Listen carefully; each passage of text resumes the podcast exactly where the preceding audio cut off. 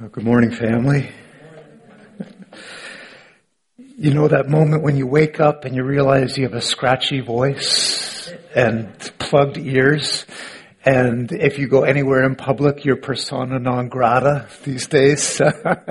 I'm having one of those moments, so I, am glad there's a little bit of distance, and I, I promise to honor that. Uh, but it's it's just such a joy to be with you, to, to look at your faces and behind your shoulders, to watch the snow fall. It's like God had this day written in His calendar as well.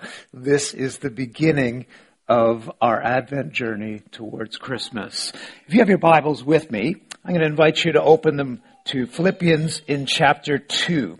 We're going to camp out on these verses for the next four weeks as we think about the mammoth reality that is the real mystery of Christmas. We've called this series Incarnate.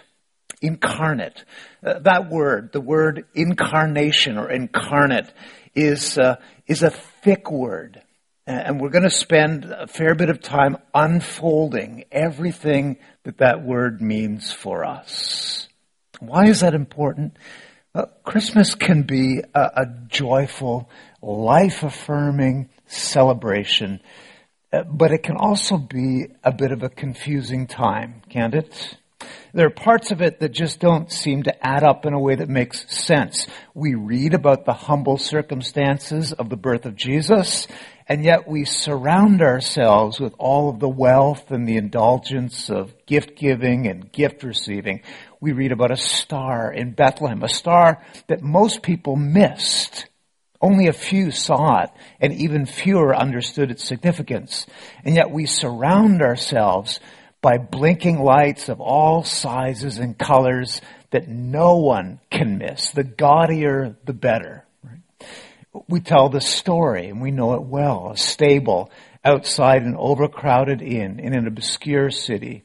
But when we think about Christmas, that's not what we picture. We, we picture warm houses and, and warm fires burning and, and a big table and everybody gathered around there together. And we sing great songs, songs about shepherds, but really our days are filled with salesmen. We sing about angels and we talk about reindeer, even one that has kind of a bright, shiny nose.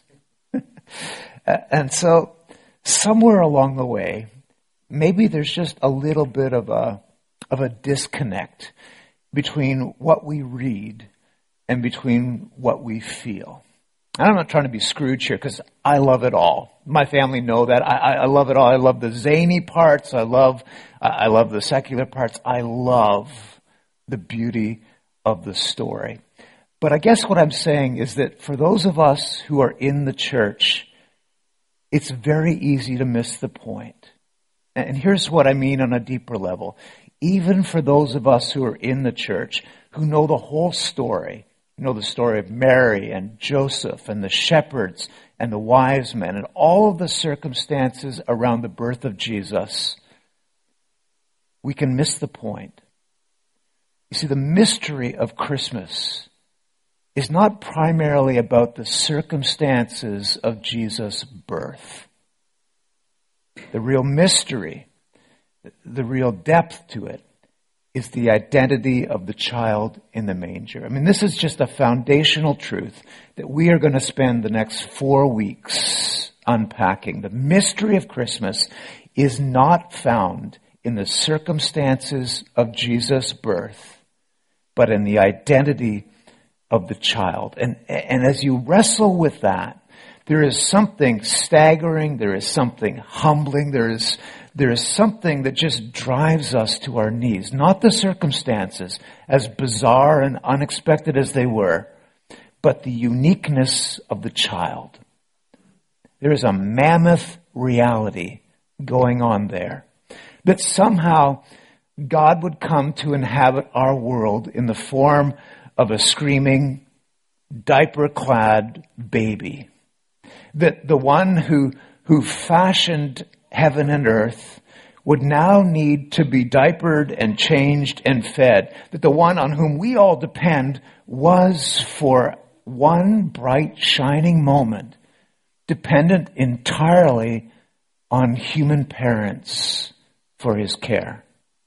That, that when you stop to think about the hands that, that fashioned all of the celestial bodies of the heavens, that those hands now reaching out to a peasant mother because he was hungry.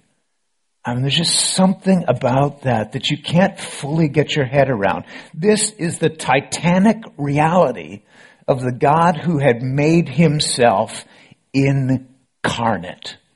That word, which means literally in flesh. You know the word carnal. Carnal means fleshly. Sometimes we talk about the carnal sins. Those are the, the bad ones, the, the, the dirty fleshy ones. But the word carnal is not a bad word. It's flesh. It's what we're made of. It's what makes us us. And so when we say incarnate, what we're saying is God is making himself into us, into the form that we recognize and inhabited. That's the mystery, the undeniable mystery of Christmas. Not all the details, not the shepherds, not the wise men, not the circumstances of a humble birth. What I want to do is really dive into that central mystery by asking the really big question of Christmas. I mean, who is this? What is this? What is going on when that child gets wrapped in swaddling cloths and laid in a manger? And it's a vast question. It's a multi-dimensional question. It impacts us in all kinds of different ways. We know, first of all, that this is an historic question. This was the central debate that consumed the attention of the church for the first 500 years. And all of the leading thinkers, all of the leaders of the early church, Apollos and Athanasius and Arius, when they gathered together, this is the thing that they were wrestling with the most. Who was Jesus? Is he God? Is he man? Is he both together? Is he fully God, fully man? Partially God? a little bit of man? I mean, what is it? How does it all work? They held together mighty councils and, and everything that they wrote almost felt like it was focused on that one historic question. This, incidentally, is also the great historic divide between Christianity and what came before, between Christianity and Judaism. The identity of Jesus. Who was he? What was he? And not just between Judaism and Christianity, but right across the board. Jehovah's Witnesses, Unitarians, Muslims. This is the historic question that we've wrestled with from the very beginning. But it's not just an historic question, it's an important one. I mean, there's lots of things in history that you could learn about, but, uh, but you might think, well, that's not very relevant anymore. This one absolutely is. This is an important question. In fact, I think it's the most important question. And here's why. Because if Jesus is somehow God incarnate, God in flesh, if that baby really is Emmanuel, God with us, then everything else in the New Testament falls into place and makes sense. Think about it for a second. It's a staggering claim, but if, if Jesus is with us as God incarnate, then doesn't it make sense that he would walk on water? If he made water, I mean, what is walking on water for the one who created it? If Jesus really is God, is it so surprising to see him take five loaves and two fish and use it to feed a crowd of thousands? He made the very atoms that constitute bread. Not just that, he fashioned the stomachs of those who are about to enjoy it. Is it so hard to believe? Is anything in the life of Jesus really going to be surprising? Even the resurrection. Think about it. When you realize that Jesus is God incarnate, then the staggering thought, the really baffling thought, is not that he would rise from the dead. He's the author of life itself. The really staggering idea is that he would die in the first place on behalf of those who were as insignificant to him potentially as an ant on the floor might be to you. but it would make complete sense that he would rise victorious from the grave. What astounds us is the fact that God in flesh actually died. And that truth, that's what changes everything. There's a quote by C.S. Lewis. Uh, do I quote C.S. Lewis every week? Does it feel like it? I do read the Bible too, but it's just, he's such a quotable guy. So here's the C.S. Lewis for this week. He says, the doctrine of Christ's divinity seems to me not something stuck on which you can unstick, but something that peeks out at every point so that you would have to unravel the whole web, the whole web of belief in order to get rid of it. It's foundational. So not, not only is it an historic question, it's a key question. It's just important. But here's the third thing. Uh, as a question, it, it's one of those ones that you really could describe as awesome. I, don't mean like rad, you know, it's radical, but awesome as in it moves you to awe. It fills you with wonder. Uh, there's often there's a lot that we take for granted in the life of the church and and stuff that should drive us to our knees and leave our jaws hanging open and and just draw worship out of us we treat it as kind of pedestrian commonplace. You can't do it. This is mammoth. Don't get so drowned out by all the conversation about the circumstances of the birth of Jesus or the circumstances of the world right now as we celebrate Christmas, that you miss its awesome significance. It's historic, it's important, it's awesome, but, but here's the last thing. This is a deeply personal question. One that we're going to begin looking at today, a personal question. But for every single one of us, there's a part of our life that is absolutely going to hinge on how we answer that question. Who is Jesus?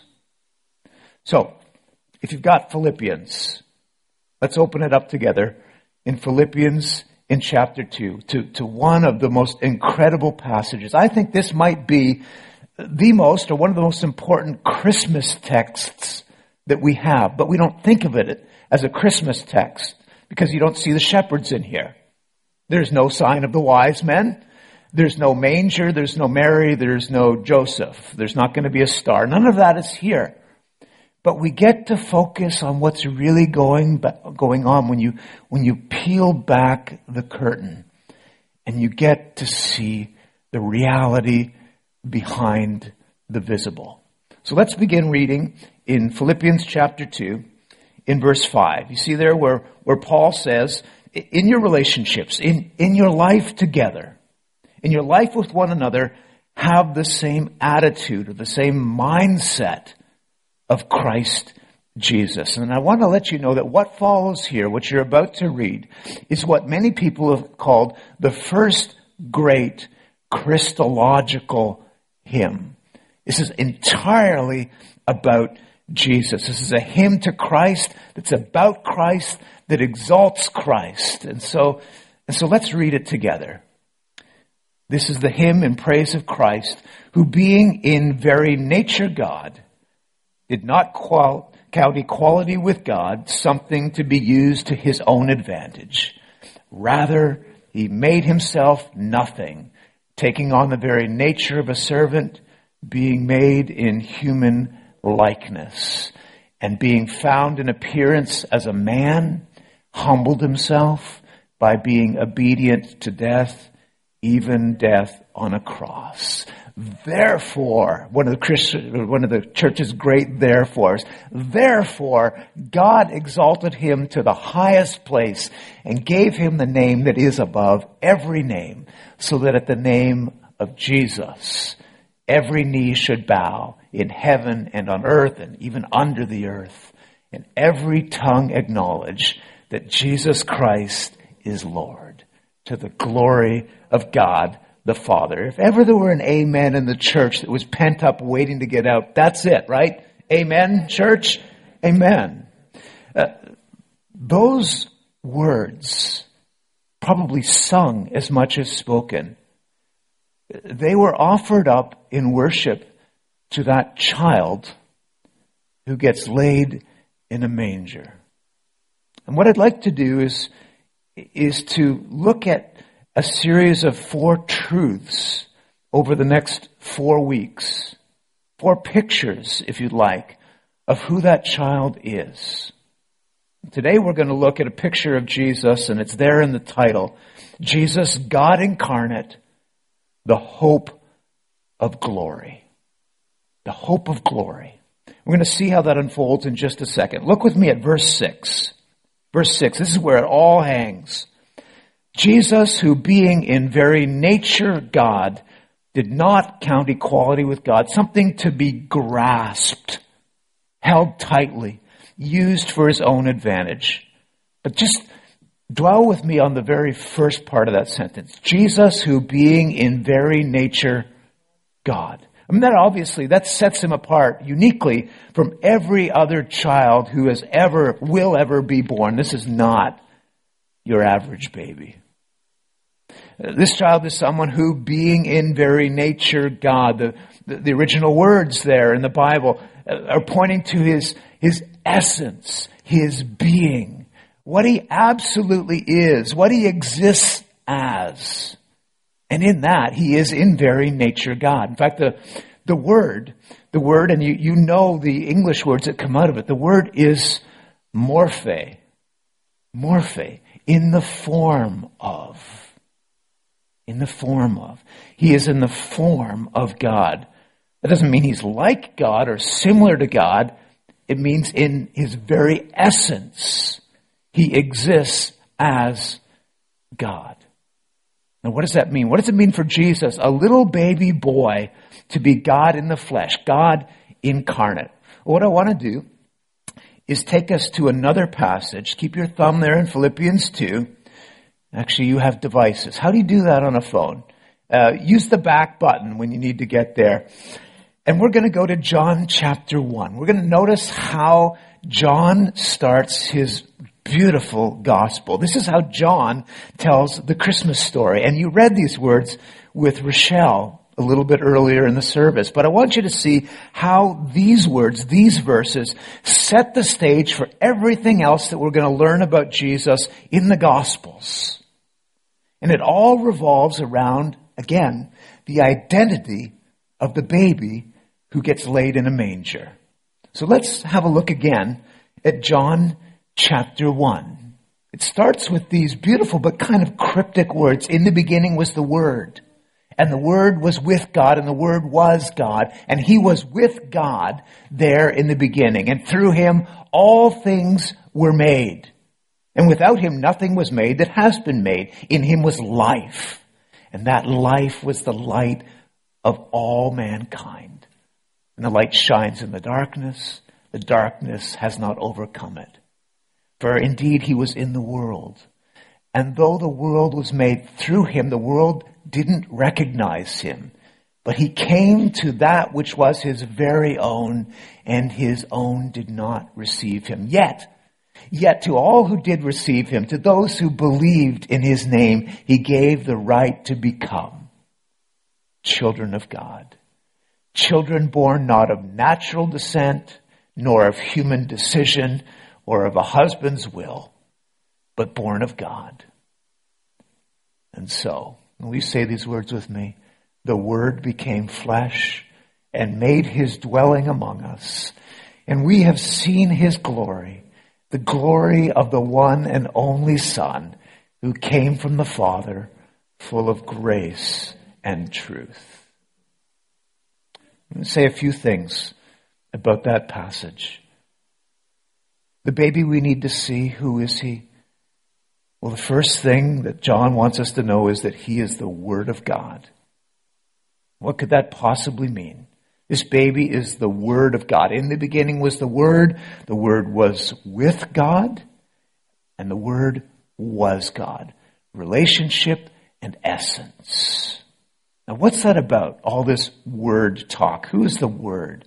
You just read those verses out loud uh, that the Word became flesh incarnate. That's referring to Jesus. But why is John using this cryptic language? He is the Word. It seems kind of contemporary, right? You know, Word, man, Word. But of all the names to use in describing Jesus, why this one? Let's think about it and allow your mind to drift back a little bit. What do you think of when you hear that expression, in the beginning? In the beginning. Where does your mind go? Yeah, creation.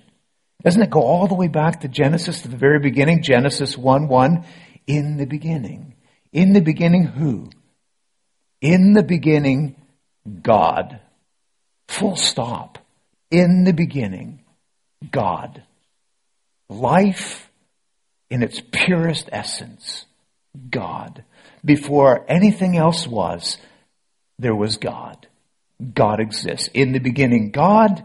In the beginning, the Word. You see what's happening as they are fused together? If in the beginning God was there and in the beginning the Word was there, then you have the Word being equated to God. The Word was with God. The Word was God. From the very beginning.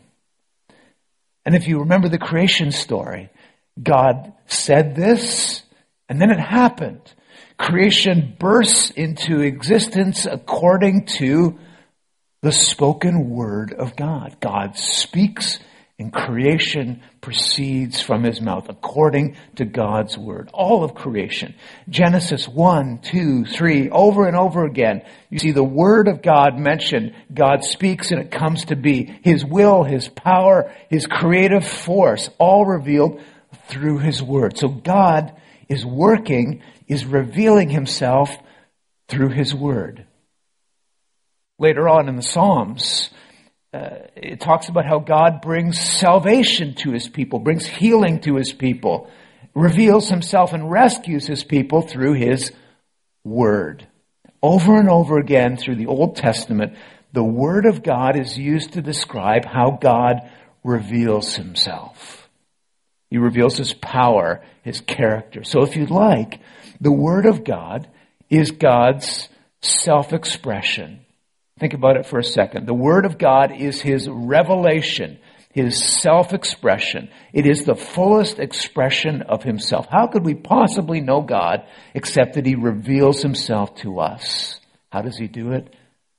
Through His Word. So as you begin to think about the identity of Christ, who is this baby? One of the things you see unfolding at the, at the outset of the Gospel of John is that he is the self-expression he is the Word of the living God. He is the revelation of God, revealed now in flesh. Don't miss it. This is divine revelation. I mean, you look at the Bible and you say, well, that's God revealing himself, and it is in words.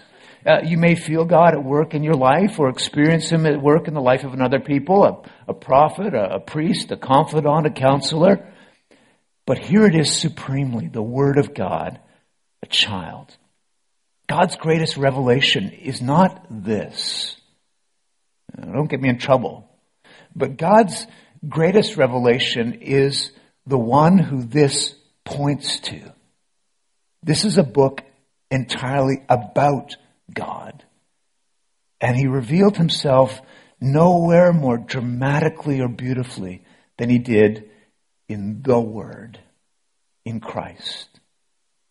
So, if Jesus has this relationship with God, and yet he is also, in essence, God himself, God in flesh, how do you figure that one out? And this is kind of heady stuff, isn't it? But it's snowing. We've got time. We can just tuck in here. It's a nice day to be inside together. The shorthand answer to that question, the answer that the church has worked itself uh, worked its way through for, for centuries now is using the language of the Trinity, the mystery of the Trinity.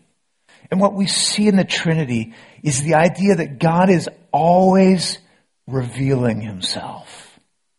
We experience him as God the Father, the maker of heaven and earth, all that exists has its origin in him. And we've come to know him in the person of Jesus, God incarnate, God in flesh, God living and moving among his people. And we have this ongoing experience of God, God at work in our lives, the, the indwelling, if you'd like, the indwelling experience of the presence of God, God the Spirit. Each of those, each of those dimensions or experiences means that God is revealing something of his boundless nature, of his unassailable character, of his unthinkable power. And so when we see Jesus and the Father in cooperation, in, uh, and we see them in relationship, revealing different characteristics of God, realize that, that God is not a committee made up of three different people sitting around a table. God is in beauty one and yet in majesty, always revealing himself in order to be known. When Jesus talks about God the Father, I don't think he's talking in the same way that I talk about my Father. He's talking about God the Father. The Father and I are one, he says. God in flesh, God in creation. He says as much in John chapter 10. I and the Father are one. Imagine the scene here. The Jews had cornered Jesus. They found him in the temple, in the temple courts, and they're going to ask him another one of those questions, plainly put to him to try and get an answer, but also to try and pin him down and, uh, and get him something, or get something that could hang on him in the form of an accusation. So here it was. It says, How long will you keep us in suspense? John 10, verse 24. If you are the Christ, tell us plainly. But listen how Jesus answers. He says, I did tell you plainly, but you did not believe. The works that I do in my Father's name, they testify about me, but you don't believe. Why? Because you're not my sheep. You're not among my own. If you were, my sheep listen to my voice, and I know them, and they follow me, and I give them eternal life. And they shall never perish, and no one shall snatch them from my hand. And my Father who has given them to me is greater than all. No one can snatch them from my Father's hand. And here it is. I and the Father are one. He is the Lord of creation. I mean, that's the identity of the baby. That's what it means to say that He is the Word. He is the fullest self expression of God. But I, I, wish we had time to, to jump into Hebrews, but let me give this to you as a takeaway. Hebrews 1. Have a look at Hebrews 1. In verse 3, it says that He is the radiance of God's glory. In verse 8, it says Jesus is God himself pictures him seated on the throne of heaven.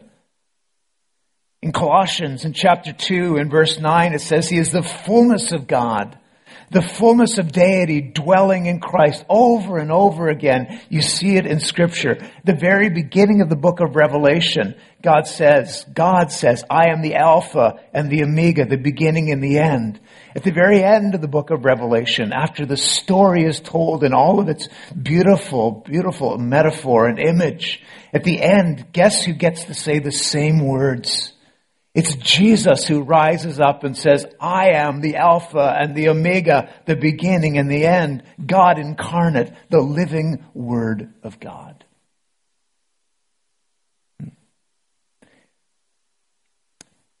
Three more truths in five more minutes. he is the author of life. You think about that child. If you look briefly at another passage with me, turn with me just past Philippians into the book of Colossians. So we're going to read from Colossians 1. Amazing, amazing words. Remember how in John we read those words, in him was life. The life was the light of men. All of that all of that life, it gets summed up here in Colossians 1. Let's read verses 15 through 17. He, that child, Jesus, he is the image of the invisible God, the firstborn over all creation, for in him all things were created, things in heaven and on earth, visible and invisible, whether thrones or powers or rulers or authority, all things have been created through him and for him. Say that with me. All things have been created through him and for him. He is before all things, and in him all things hold together. By the way, if you went to McMaster University, that's their motto. In Christ, all things hold together. You realize the mammoth truth that you just read there? That the universe, with all of its vast distances, with all of its countless stars and galaxies, is held together by Jesus. Everything. All of our lives, the way that life works, the bodies that, uh, that we live and move through, all held together by Jesus. And the identity of this baby, he is the author of life. Don't miss it. Don't miss it.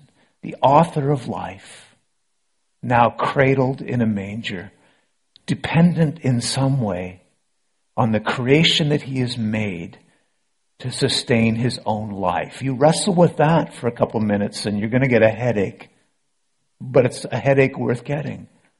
This baby is the author of life, and he holds it all together. In him was life, and that life was the light of men. He is the author of life. Here's another descriptor for you. He is the light of the world. This is a great word study. If you're looking for a way of enhancing your Bible reading during the Christmas season, just do a little study of that expression of light. See how that word light works its way through the Gospel of John. There are riches that will unfold for you. The light of the world, the world is dark. And into a world that is filled with pain and suffering and trial and sorrow, in a world of darkness, Jesus bursts onto the scene and light permeates and penetrates.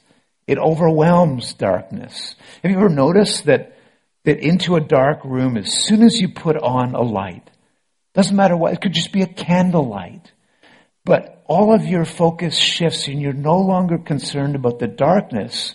What is it that grabs your attention? It's the light. At that moment in history, all the darkness of the world, it now gets consumed and the focus of creation now gets attuned to the light. He is the author of life. He is the light of the world. And then here's the last expression. He is the hope of glory. He is the hope of glory. John 1:14 that you read, the word became flesh, made his dwelling among us. We have seen his what? His glory. The glory of the one and only son who came from the Father, full of grace and truth. You probably heard this before, but in that verse, John 1:14, when it says that, that, that the Word made His dwelling among us. Literally, the word that's used there is a word that you know. The word tabernacled among us. You know that word tabernacle? Uh, in the Old Testament, the tent of meeting, that, that mobile sanctuary of God's people, Uh, eventually comes to be replaced by the temple itself. But whether tabernacle or temple, here was the idea. It's where you went to experience the presence of God. It's where you went to be overwhelmed by the glory of God. Imagine, some of you had the experience stepping into one of the majestic cathedrals that were built to elevate the human attention to things that were bigger than the world. And if all you saw in your day to day life was the ox in front of you pulling a plow down a field, and then you stepped into one of those cavernous structures, bathed in color and light as the sun went to shone through the pictures in the stained windows. The vaulted ceilings carried your eyes toward heaven. You would think, boy, if God had an address, this would be it. And the point was that you went to experience something of the radiant glory and beauty of God. Well, here it says that the glory of God came and tabernacled among us. What used to be a place now has become a person. And in Him, in Christ, in that baby, all of the radiant glory, the weight of glory, the, the beauty and splendor of God, it's all present and we get to see it. We have beheld His glory. The glory of the one and only, literally the unique Son of God. If you want to see the glory of God, you don't need to go to the tabernacle anymore. You don't need to go to the temple. You go to Jesus. I know those have been some thick theological truths for a Sunday morning. The Word of God, the author of life, the light of the world, the hope of glory. Um, but I don't want to leave those things just in the theological realm. Remember, we said these aren't just historic or important questions, they're personal questions. I want you to, to really wrestle for a moment with just how personal those truths are. Because with those truths, in the emerging picture of who Jesus is, there's a decision that we have to make. Those truths have a way of penetrating.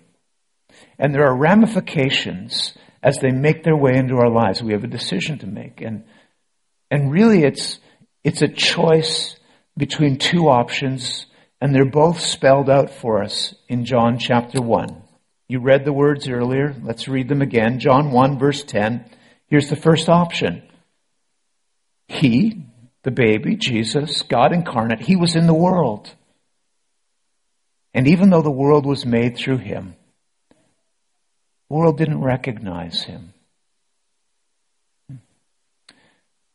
there's a recognition that means not seeing, but there's also a recognition that means seeing but not honoring. that's your first choice. You, you can see but not honor. You can reject. And that's certainly an option. It's an option that many people took in Jesus' day. It's an option that many people will still take today. But I want you to realize that it's a frightening choice to make. In light of everything that we've said, all of that truth, Word of God, author of life, light of the world, hope of glory, to say to God, in the face of all of that, I am not going to recognize any of it in you. I'm not going to reach out to you as the author of my life. I'm not going to acknowledge you as, as the hope, the glorious hope of my future. I'm not going to receive you. That is a frightening choice to make. But here's the other option in verse 12. To all who received him, to those who believed in his name, he gave the right to become the children of God. Children born not of natural descent, nor of human decision, or of a husband's will, but born of God. That's the second option. Revere him. You don't reject him, you revere him. You say, not just I believe you, but I receive you, I belong to you. The mammoth reality of the Christmas season is that this awesome, mammoth event, this fulfillment in the form of, a, of an incarnate God, it demands our worship. Our lives are literally in His hand. Reject Him or revere Him. In the next few moments, the next few weeks, it's the option I put in front of all of us. And I want to challenge you, those of you who are watching online, those of you who are here in the room, every man and woman, every child. If you have believed in Him, if you belong to Him, this is the time to revere Him. And if you're here and you've never come to the point where you believe in Him, and somehow the truths that are revealed now, maybe for, for the first time with clarity, they've come into focus. I want to invite you to say this. I want you to say, in whatever place that you find yourself, whatever the season, whatever the day it is that you watch these these uh, messages. I'm going to say, God, I believe. I believe what the Bible says about you. I believe that what you've said about yourself is true.